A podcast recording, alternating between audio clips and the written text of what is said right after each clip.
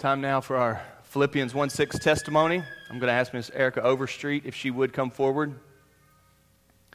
This is an opportunity for us to let you get to know our church people a little bit better, but also uh, an opportunity for, for us to talk about how Jesus has worked in our lives. And Erica, thank you for being willing to do this today.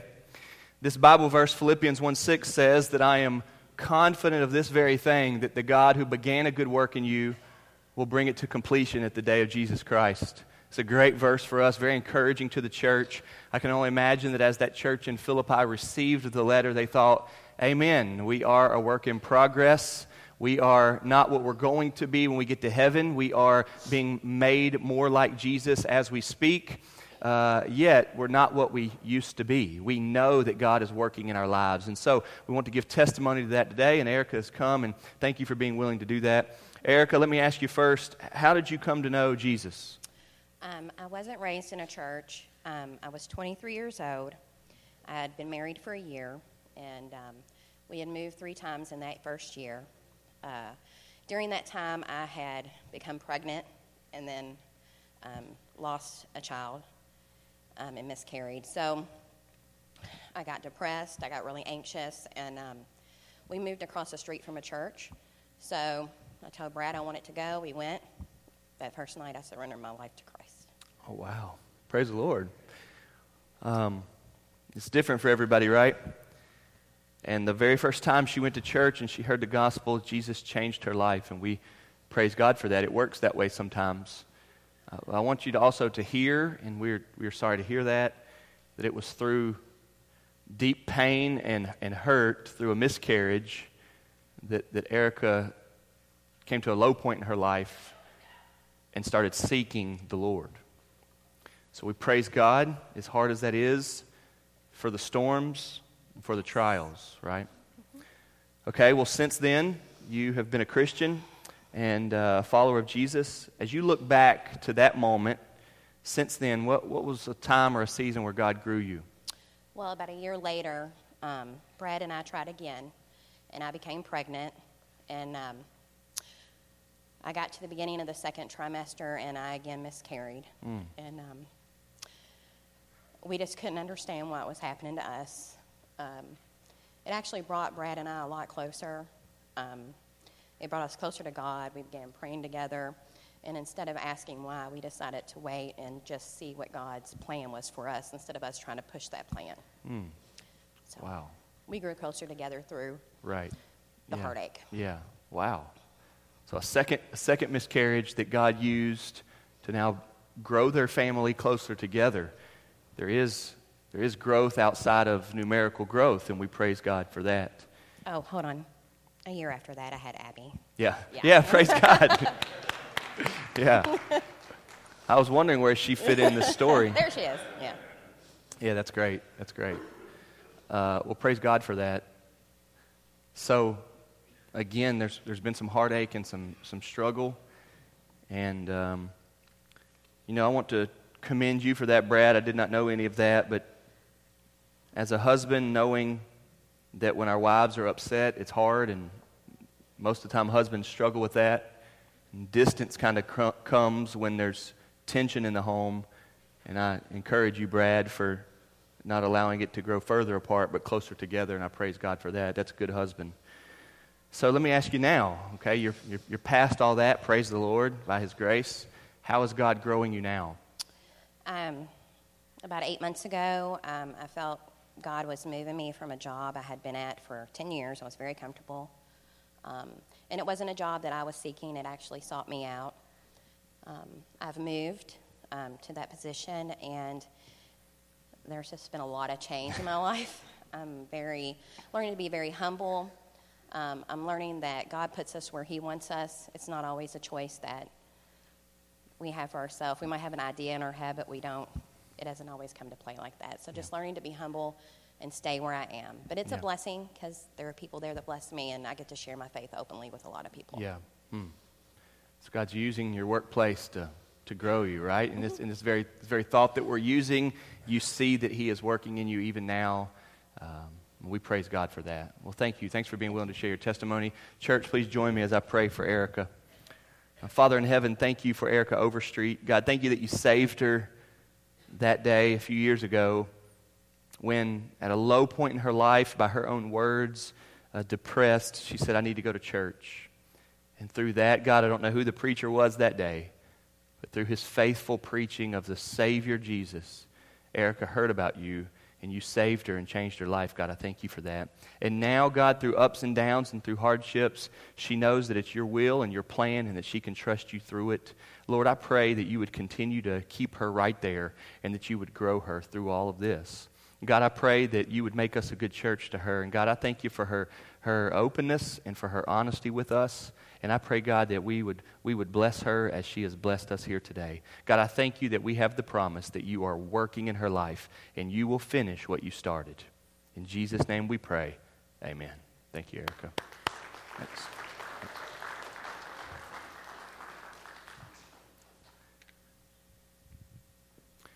All right, let's turn in the Bible now to Mark chapter 8, page 927. If you didn't bring a Bible, you can use the Pew Bible there. 927, Mark chapter 8. We're moving right along and I'm going to look at a small passage today that if you were to just read these verses, then you would think, well, there's really not that much there. We know by now that Jesus is a miracle worker. We know by now that, that he is changing people's lives and even healing people. But this passage just, seem, just seems to be a little bit ordinary. But as I hope to do today, I'm going to show you what Mark is doing with this pa- passage and, and, and specifically where he's placed it to get us to see this great need to understand spiritual eyesight that you would understand how to look at life, that you would see the world through God's great plan, God's great providence, His sovereign power, His love for you, His taking care of you, that you would understand life through that.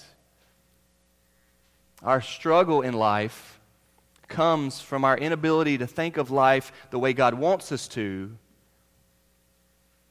instead, thinking of it the way we think we should think of it. That's not right. The Bible warns us over and over again that we would not view life the way we think we should view life. That is wrong and that is dangerous. We're to view life through God's eyes, and we are by faith to trust that. This is what it means to be a follower of Jesus, a Christian. And so today, what we're going to see in this passage is we're going to look at eyesight, right? In the bulletin, I put 2020 eyesight on, on life. And, and we're going to look at eyesight, looking at how our eyes are working and how we need to be able to see well. And if we can't see well, then this is a problem, those type of things. And yet, I want to see that what Mark is doing is he's getting you to understand something as simple as your eyesight, and then he's really wanting you to understand that for your life. Okay? This isn't a stretch so much that I'm trying to make happen, but rather I think this is really what God is doing in His Word, getting you to look at your vision as a, as a metaphor or an analogy for your life.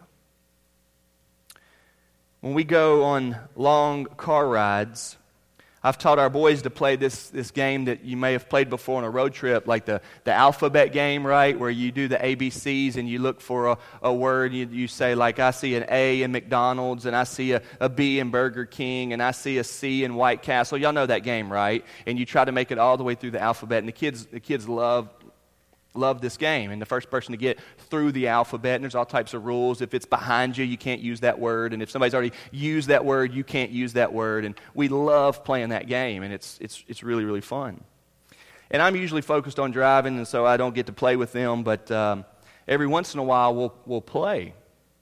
And I, uh, I love to like assume that at the next exit there's a McDonald's. And so I'll say, I got to A McDonald's. And I say, well, where is it? And I say, well, I can see it. It's, it's way down there. You just can't see it yet. And they'll say, well, no, no, I can't see it. And I said, well, my eyesight's better than yours. You just can't, you just can't see it yet. It's, it's coming, right? Or exit, right? If I need an E, I can always get them with an exit. No, I see it. It's way down there. And they'll say, no. I said, well, maybe my eyesight's better than yours, right? And that's an interesting thought. Because our eyesight is different from person to person, right? Have you ever been to the doctor and have to look at the thing and read the E and uh, whatever it is beyond that? Right? And some of us can go all the way down the thing in 20, 2020, and now I hear that maybe 2015 is even better than 2020. I, I, I've often heard people say, the doctor says I've got better than 2020, and I was always taught growing up, I still don't know whether it's true, but I need to eat carrots to help my eyesight get better. You know, we do have issues with our eyes. I did a little bit of research. According to the Vision Council of America, listen to this approximately 75% of all adults use some sort of vision correction. 75%, three quarters, three out of every four use something on their eyes. About 64% of all adults wear glasses, and another 11% wear contact lenses only. This doesn't factor into all the people now who have had LASIK surgery and no longer wear anything because they've had a procedure to, to have it fixed. Over half of all women wear glasses, 42% of men wear glasses. 18% of women wear contacts, 14% of men wear contacts out of, that, out of those percentages. Three quarters of people have issues with their eyes. You've probably been to the eye doctor before. Well, seeing those numbers got me thinking about, well, it's, it's, it's different for people who are in a different socioeconomic position, right? So I started looking a little bit further. The World Health Organization estimates, listen to this, that over 600 million people in the world are vision impaired. 600 million, sorry, in the developing world are vision impaired. These are people who need help, but they don't necessarily have it. I remember when I traveled to Ethiopia on a mission trip years ago, I was taken back at how poor they were there. At the time, that was 2002, I was told that Ethiopia was the poorest country in the world. I do believe that Haiti has now passed it. It's usually Ethiopia and Haiti that are in the top poorest countries in the world. And there, people live off so little. You know, there are nearly 7 billion people in the world. And listen to this 1.2 billion people. You know, there are roughly 300, 350 million in the USA. So we're talking four or five times that many. 1.2 billion people in the world live on less than $1 a day. $1 a day. And every day is a struggle to access basic necessities, a struggle that is magnified when one cannot see well. 60% of the 1.2 billion people in the world that live off less than a dollar a day are vision impaired. So we're talking about people who are struggling financially, and on top of that, they cannot see. The average North American pays $350 for prescription eyeglasses. And we're talking about 60% of 1.2 billion, 600 million people who live off a dollar a day. All of that is to say that we have sight problems in the world, do we not? We do. We have problems with seeing. The world does. We do. 75% of people are wearing some sort of help on their eyes. And while that is a huge number, there's something more problematic than that. 100% of all people, 100%, every single last one, fails to see God properly. Every single one of you struggle with your vi- spiritual vision. It's not good. You go to the doctor, he says, Tell me what you can see, and you can't go very far. You're calling an E an H. And the doctor says, We're going to have to give you some assistance. Spiritually speaking, you need to come to that point where you will admit that your eyesight, spiritually speaking, your outlook on life, your understanding of God, your vision of God, your ability to see the truth of God well and clear through as He has said it instead of how you have determined it, and humble yourself and seek better vision. Spiritual eyesight. In the Gospel of Mark, chapter 8, Mark wants us to get this. Read with me, if you will, at Mark chapter 8, beginning of verse 22. And they came to Bethsaida, and some people brought to him a blind man and begged him to touch him. And he took the blind man by the hand and led him out of the village. And when he had spit on his eyes and laid his hands on him, he asked him, Do you see anything? And he looked up and said, I see people, but they look like trees walking. Then Jesus laid his hands on his eyes again, and he opened his eyes. His sight was restored, and he saw everything clearly. And he sent him to his home, saying, Do not even enter the village. I want to give you three thoughts today on 2020 eyesight on life. Number one, the need for good vision. The need for good vision. Number two, the problem with partial vision.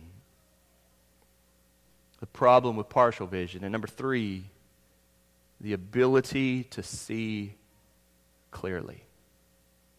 The need for good vision, the problem with partial vision, and number three, the ability to see clearly. As I've opened, there is such a need for good vision. People who cannot see well long to see well. People who do not understand God need to see God. In this passage, Jesus has now come to Bethsaida, and some people are bringing to him a man who is blind and begged him to touch him. The people knew that this man could really, really, really improve his life, could benefit so greatly if he would be able to see. Now, they've always known that, but they've never had a means to being able to make that happen, right? But now, this Jesus man, this God man, has come on the scene and it's changed things. If people can get to Jesus, if people can experience God, then, then their lives could be changed forever. And so we see this type of wild scene, this scenario, if you will, where people are carrying people to Jesus, wanting him to heal them. We've seen this already. Turn back a page to chapter 7 Chapter 7, verse 31, very, very, very similar passage. And this is what I'm saying. Mark is doing this strategically here in chapter 8. Chapter 7, verse 31 says Then he returned from the region of Tyre and went through Sidon to the Sea of Galilee in the region of Decapolis. And they, they brought to him, very same thing, a man who was deaf and had a speech impediment. And they begged him to lay his hand on him. And taking him aside from the crowd privately, same thing. Took him aside, put his fingers into his ears, and after spitting, touched his tongue. Same thing. He spit. Looking up to heaven, he sighed and said to him, Ephphatha, that is, be opened. And his ears were opened. His tongue was released, and he spoke plainly. And Jesus charged them to tell no one. But the more he charged them, the more zealously they proclaimed it. And they were astonished beyond measure, saying, He has done all things well. He even makes the deaf hear and the mute speak people are learning that in their desperation, in their dire need, in their longing for something better, in this passage, uh, being able to see, they, they, they need something. They need, they need help, and they've learned that it's Jesus. I want you to see here that this man needs to see. He cannot see, and he needs to see. Turn over the other direction to chapter 10, verse 46. This is the last passage before they move into Jerusalem. If you look at chapter 11, verse 1, it says, Now when they drew near to Jerusalem. So they, Jesus is now about to enter the city, as you know, will cause him to be crucified. But here we are at chapter 10, verse 46. And Mark again is doing this strategically. And they came to Jericho. And as he was leaving Jericho with his disciples and a great cow, Bartimaeus, that's the guy, a blind beggar. You might call him blind Bartimaeus. Blind Bartimaeus, the son of Timaeus, was sitting by the roadside. And when he heard that it was Jesus of Nazareth, he began to cry out and say, Jesus, son of David, have mercy on me. And many rebuked him, telling him to be silent. But he cried out all the more, Son of David, have mercy on me. And Jesus stopped and said, Call him. And they called the blind man, saying to him, Take heart, get up, he is calling you. And throwing off his cloak, he sprang up and came to Jesus. And Jesus said to him, What do you want me to do for you? And the blind man said to him, Rabbi, let me recover my sight. In other words, Jesus, I want to see better. I want to see. And Jesus said to him, Go your way. Your faith has made you well. And immediately he recovered his sight and followed him on the way. When somebody cannot see, their need is to be able to see. The statistics I gave you at the beginning are showing that many of us in the world today are that way, physically speaking. As I look out right now, I see so many pairs of eyeglasses. The statistics seem to be accurate according to our congregation. But I want to show you that what Mark is doing here is Mark is showing you that while Jesus can do the miraculous and fix somebody's physical eyesight, what is even much more important and what is more significant is that all of us need him to do that to us spiritually, and he can do it to us spiritually as well. Let me show you this. Go back up just a few verses to chapter 8, verse 18. This is the passage I preached last week where Jesus has now, for a second time, fed thousands with food when there was no food. He fed the 5,000 when there wasn't any bread or, or fish for them. All he had was five loaves and two fish. And here he feeds the 4,000, a totally different scene, different scenario, different setting, and he does it again. And the one thing that the disciples need to know is that if there is no bread or fish, Jesus has the ability to still feed the people. And we all know that. Well, as soon as he did that, they get back in the boat and they're traveling back across, and they're hungry again, and the disciples had forgotten bread. And so it gives us this interesting scenario of let's see how they're going to respond. And look at verse 18. Uh, sorry, verse 17. Jesus, aware of this, said to them, Why are you discussing the fact that you have no bread? Do you not yet perceive or understand? Are your hearts hardened? And look at now verse 18. Having eyes, do you not see? He's not talking about physical eyesight. He's not asking them if they've been to the eye, eye doctor or if, their, if their eyeglasses are working. Jesus is asking them, Do you not understand life? That to be in the presence of God and have a relationship with God should cause you to understand that God is in control, and if you will trust Him and follow Him, it's all good. Do you not understand this? Are you worried again about bread and having enough to eat after you've seen me do this so many times? Even more specifically, his warning, as you remember me saying last week, was to the leaven of the Pharisees. The bad false teaching about what is right religion and what it means to have a relationship with God and how the Pharisees are wrong. And they didn't understand that. And he doesn't understand their warning. Remember, he had told them that they are wrong and shameful for being more concerned about uh, washing their hands than they are about the, the, the, the cleaning of their hearts. Do you not understand this? He says. And in asking them if they understand, he says, Do you have eyes but you don't see? If you look down to verse 21, he asks them frankly, Do you not yet understand? Folks, there is a, need in your life and a need in our world for people to have good vision spiritually speaking. And that vision does not come naturally. That vision does not come from, from having good parents. That vision comes from God changing your heart, you becoming a follower of Jesus, walking by faith, and God giving you eyes to see. Now, this is the very crux of the message today. Do you believe what I am telling you that this is the problem? And that's why we read 2 Corinthians 4. And I want you to turn back there, please. I know it's kind of hard in a sermon to turn so much, but I want you to see this 2 Corinthians 4 that we read, that Josh Womble read just a few minutes ago. I'm talking about the need for good vision.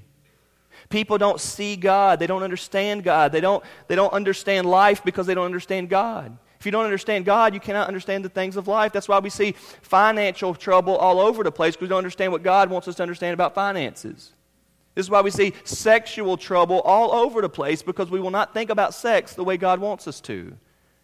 And I'm telling you that if you don't understand sex the way God wants you to, then sex is going to continue to be a huge, huge, huge issue. And so forth and so forth. Maybe you're having trouble with friendships. It's because you don't look at friendship the way God tells you to. Maybe you're having trouble with offenses and being able to forgive people.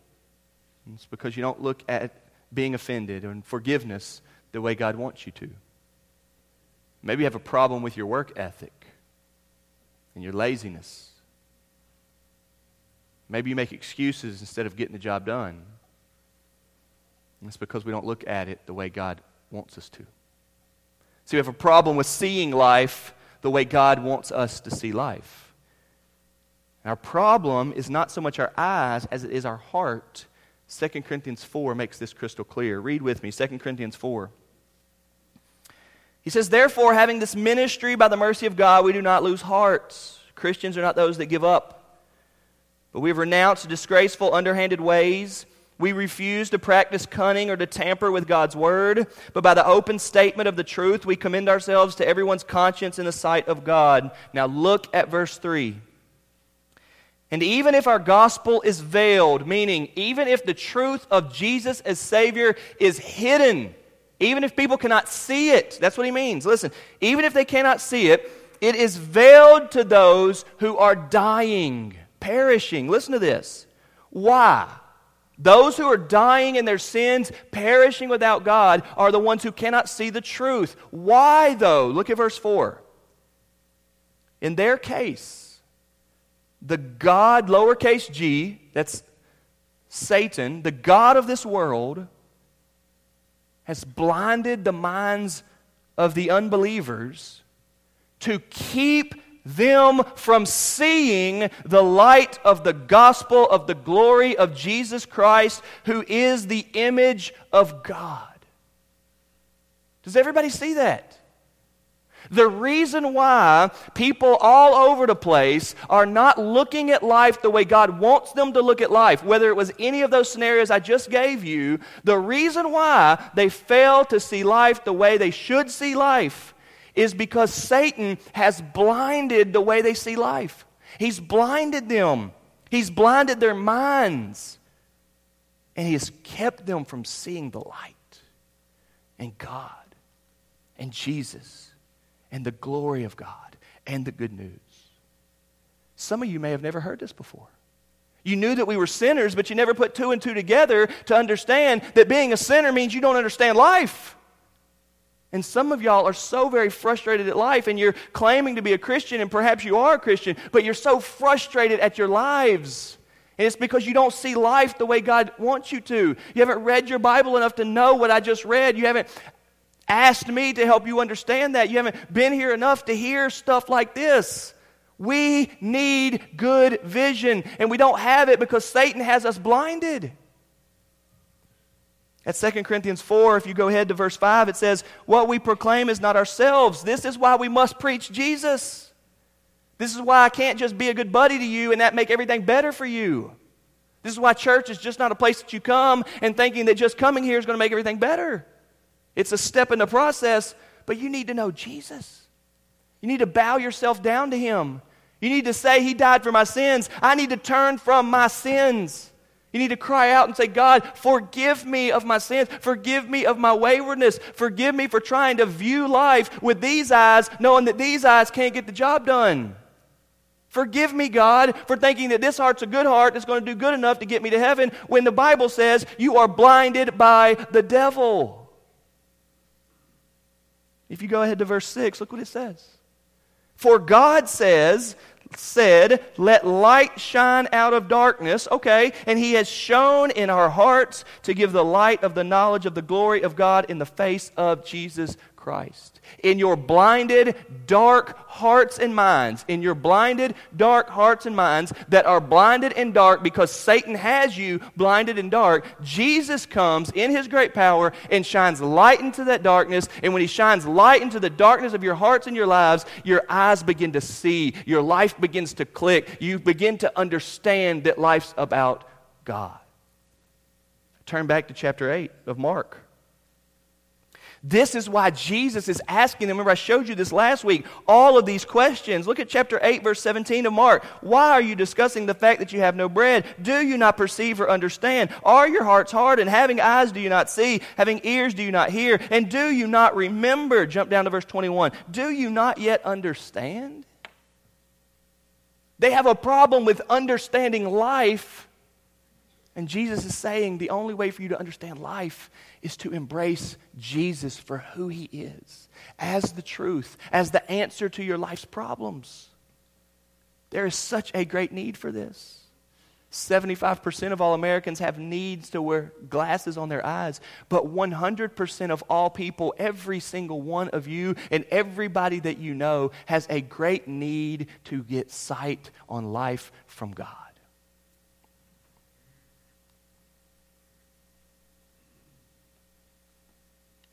There's a great need for good vision. So much so in this passage that friends are bringing the blind man to Jesus. Do you know how hard it is without a vehicle to take a blind person to somewhere else? You have to hold them the whole time. It says that here. Look at verse 23. And they took the blind man by the hand and led him out of the village. Does everybody see that?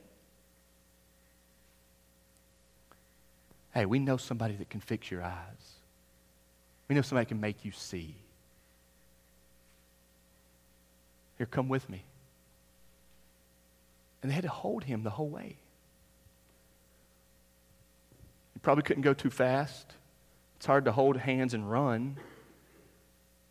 But they took him there. Why? He had a real need. We must proclaim Jesus. I, notice in that 2 Corinthians 4 passage that they said, We proclaim Jesus. When I find passages like that, I'm so encouraged that this is our church's mission statement. We exist to proclaim Jesus because Paul says in 2 Corinthians 4, we proclaim Jesus. And he specifically says, we do not proclaim ourselves, we proclaim Jesus. The need is real. And what happens when we start to recognize that need is that we, we settle for a partial answer. And secondly, I want to show you the problem with partial vision. The problem with partial vision. Look what happens, verse 23. He took the blind man by the hand and led him out of the village. And when he had spit on his eyes and laid his hands on him, he asked him, Do you see anything? Exactly what any doctor would do today, right? Stand over here, put your feet at that line, cover up one eye, tell me what you see. Exactly what Jesus does. And the man answers, I see people. Wow. That'd have been awesome. He'd, he'd never done that. He'd never seen people. He saw people. God had given this man sight. Jesus had done a miraculous. It took spit. That sounds gross. It took touching him. It took him stepping away from the public, getting him in private. But Jesus did that, and the man sees. It's awesome, right? But those people look like trees walking. And this is a problem.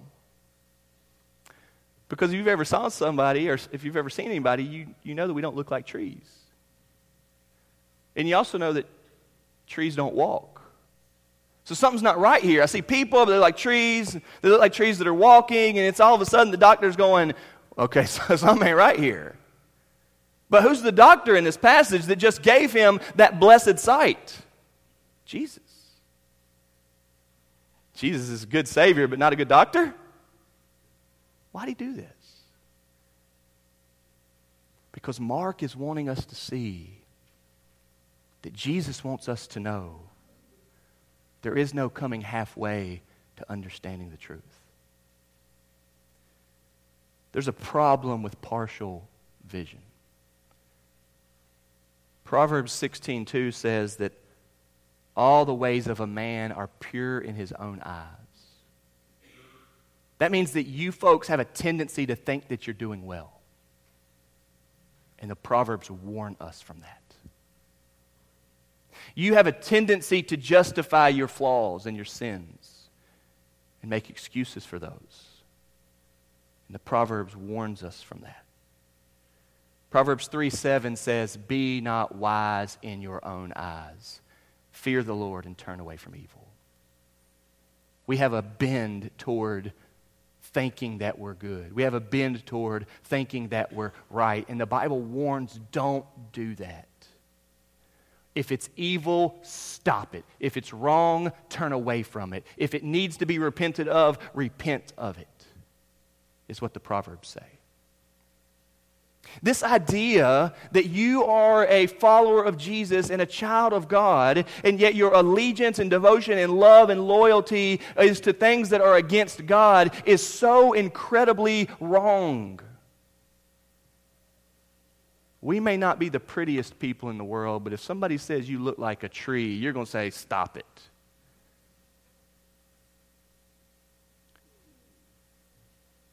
And living for Jesus is not an easy thing.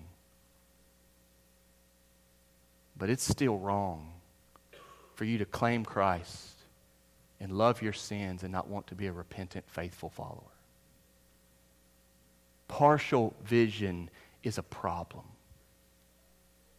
As soon as this man expresses that he sees people, but they look like trees and walking, Jesus didn't say, Well, hey, man, it's better than you were. Have a good day. It's better than nothing, right?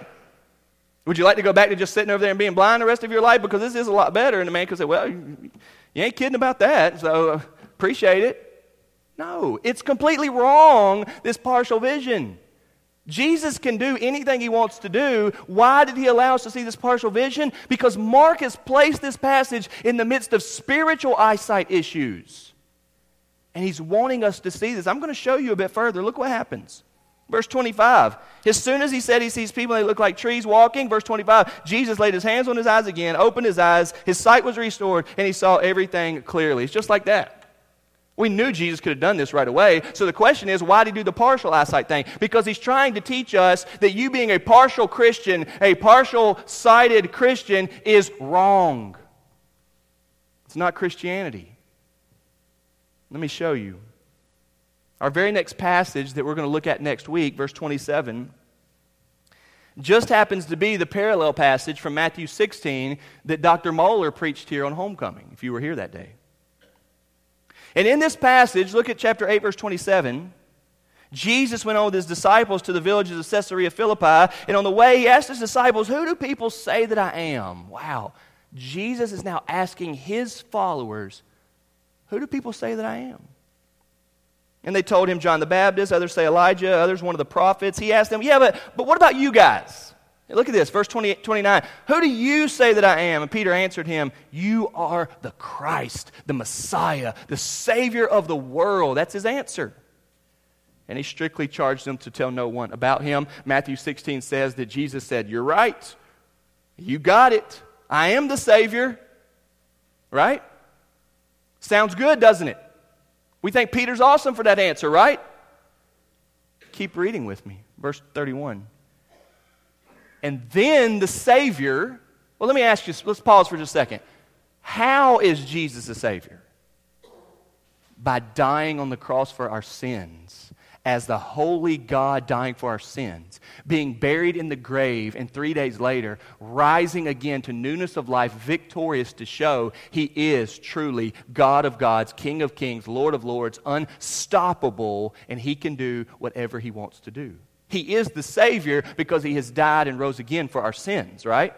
So as soon as he says, Who do you say that I am? and Peter says he's the Savior, Jesus begins to explain that. Look at verse 31. He began to teach them that the Son of Man must suffer many things, be rejected by the elders and chief priests and scribes, and be killed.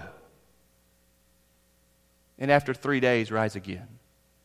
As soon as this awesome Jesus who heals blind men that everybody likes says, Who do y'all say that I am? And Peter says, You're the Messiah. That sounds awesome, right? And so Jesus says, That's right, Peter. And so here's what's going to happen they're going to come after me. They're going to arrest me. They're going to reject me. They're not going to like me. They're going to beat me up. They're going to spit in my face. They're going to wear me out. They're going to mutilate me. And then they're going to kill me. To which the church in 2016 says, Amen to which we just sang songs about the crucifixion, to which we believe wholeheartedly, yes, that is our Savior, the crucified Jesus who died for our sins, who took our place and rose again. That's the only type of Savior there is. That's the only type of Savior that we want. One who died for us, one who paid it all, one who is able to make us right with God based off of His work instead of our work.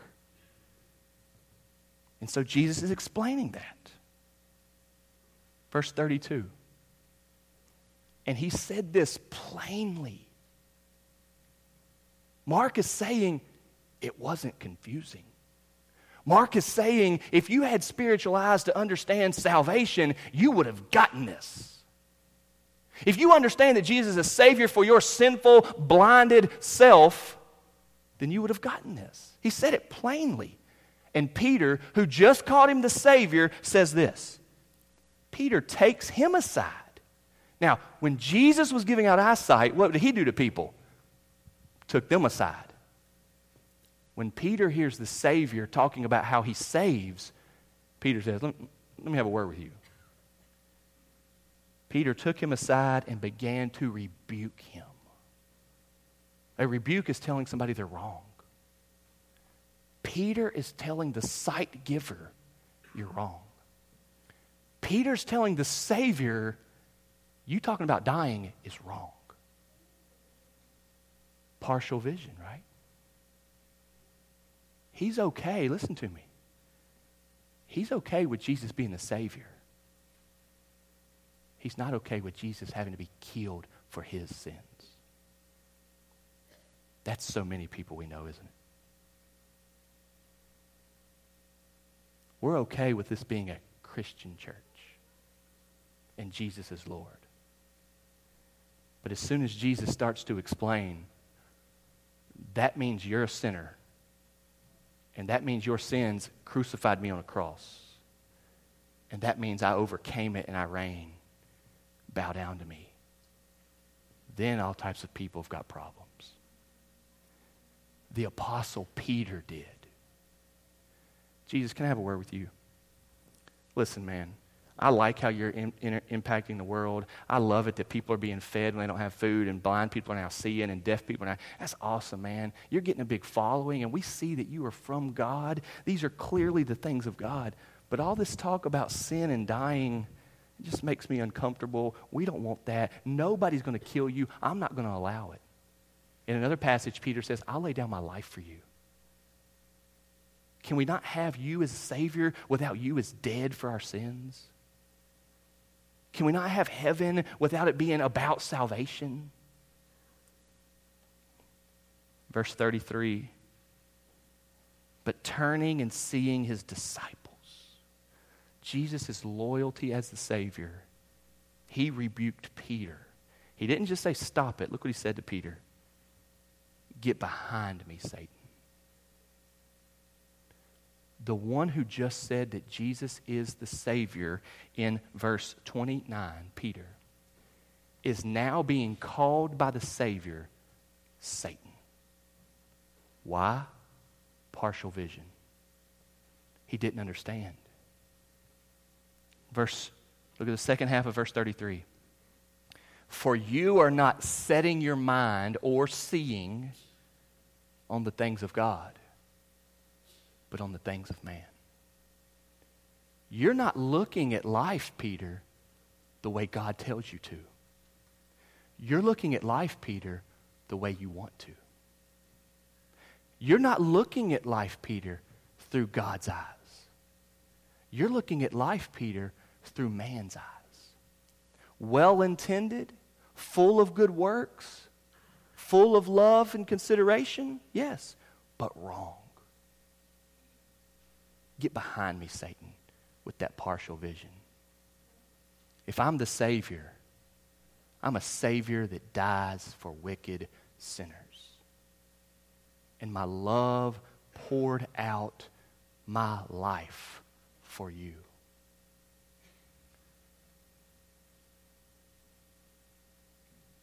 My daughter, Lily, Liliana, my youngest, is really at a fun stage. She's almost two.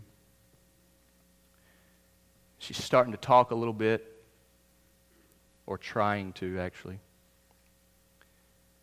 At nighttime, we've had some good moons lately, haven't we? Super moon this past week. So at nighttime, I'll take her outside, or we'll be getting out of the car, and I'll say to her, Where, Where's the moon? And she'll look around, and lately the moon's been like, you know, this big, you can't miss it. And she'll say, There's the moon. Well, she doesn't say, There's the moon. She'll say, Moon. And I'll say, Yeah, that's, that's the moon. We'll get excited about seeing it. And so now, every time we're outside in the dark, she's like, There's the moon. And it's been cloudy the past couple nights, so there hasn't been a moon.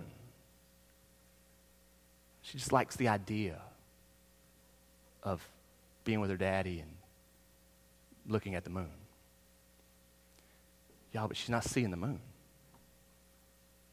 She just likes some of the things that go along with seeing the moon. Tonight, if it's cloudy, which I don't think it's supposed to be, if the moon's not out, I'll take her outside. I'll say, Where's the moon? She'll say, There's the moon. There's no moon there. Y'all, this is so bad. Spiritually speaking, when you claim to be a follower of Jesus, have a church, but you don't really have an allegiance to Him. Partial vision is bad. It was awesome that this guy now was seeing something and seeing people, but he thought they were trees walking around. That's bad.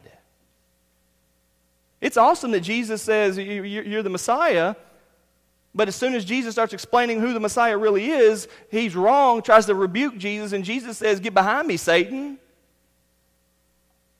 If we want to be a real church, and you, for your family and for your neighbors and for your friends, want to be a real Christian, Turn away from the partial vision. Repent of the partial vision and set your eyes upon Jesus. Commit yourself to the truth. See life the way God wants you to see life. That is the ability to see clearly. Look at Mark chapter 8. Verse 25 Then Jesus laid his hands on his eyes again, and he opened his eyes. His sight was restored, and he saw everything clearly. He sent him to his home, saying, Do not even enter the village. Again, Jesus did not want the message spreading, as we've seen many times in Mark. Do not spread the message until Christ has been killed.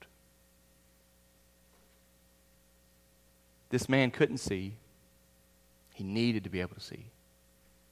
This man could see, but it was blurry. He still needed to be able to see. Jesus gave him 2020 vision. He saw clearly. And I want to ask you here today, in all honesty, I don't care too much about your eyesight, glasses, contacts, any of that. Spiritually speaking, are you looking at life the way God wants you to? Have you bowed yourself down to being a man or a woman, a husband and a wife, a mother and a father, and looking at life the way God wants you to? Do you have 2020 vision? Or are you still blinded by the God of this world? Are you still saying that the ways of your eyes are pure, like the Proverbs say? Are you still thinking that you're wise in your own eyes, like the Proverbs warned you against?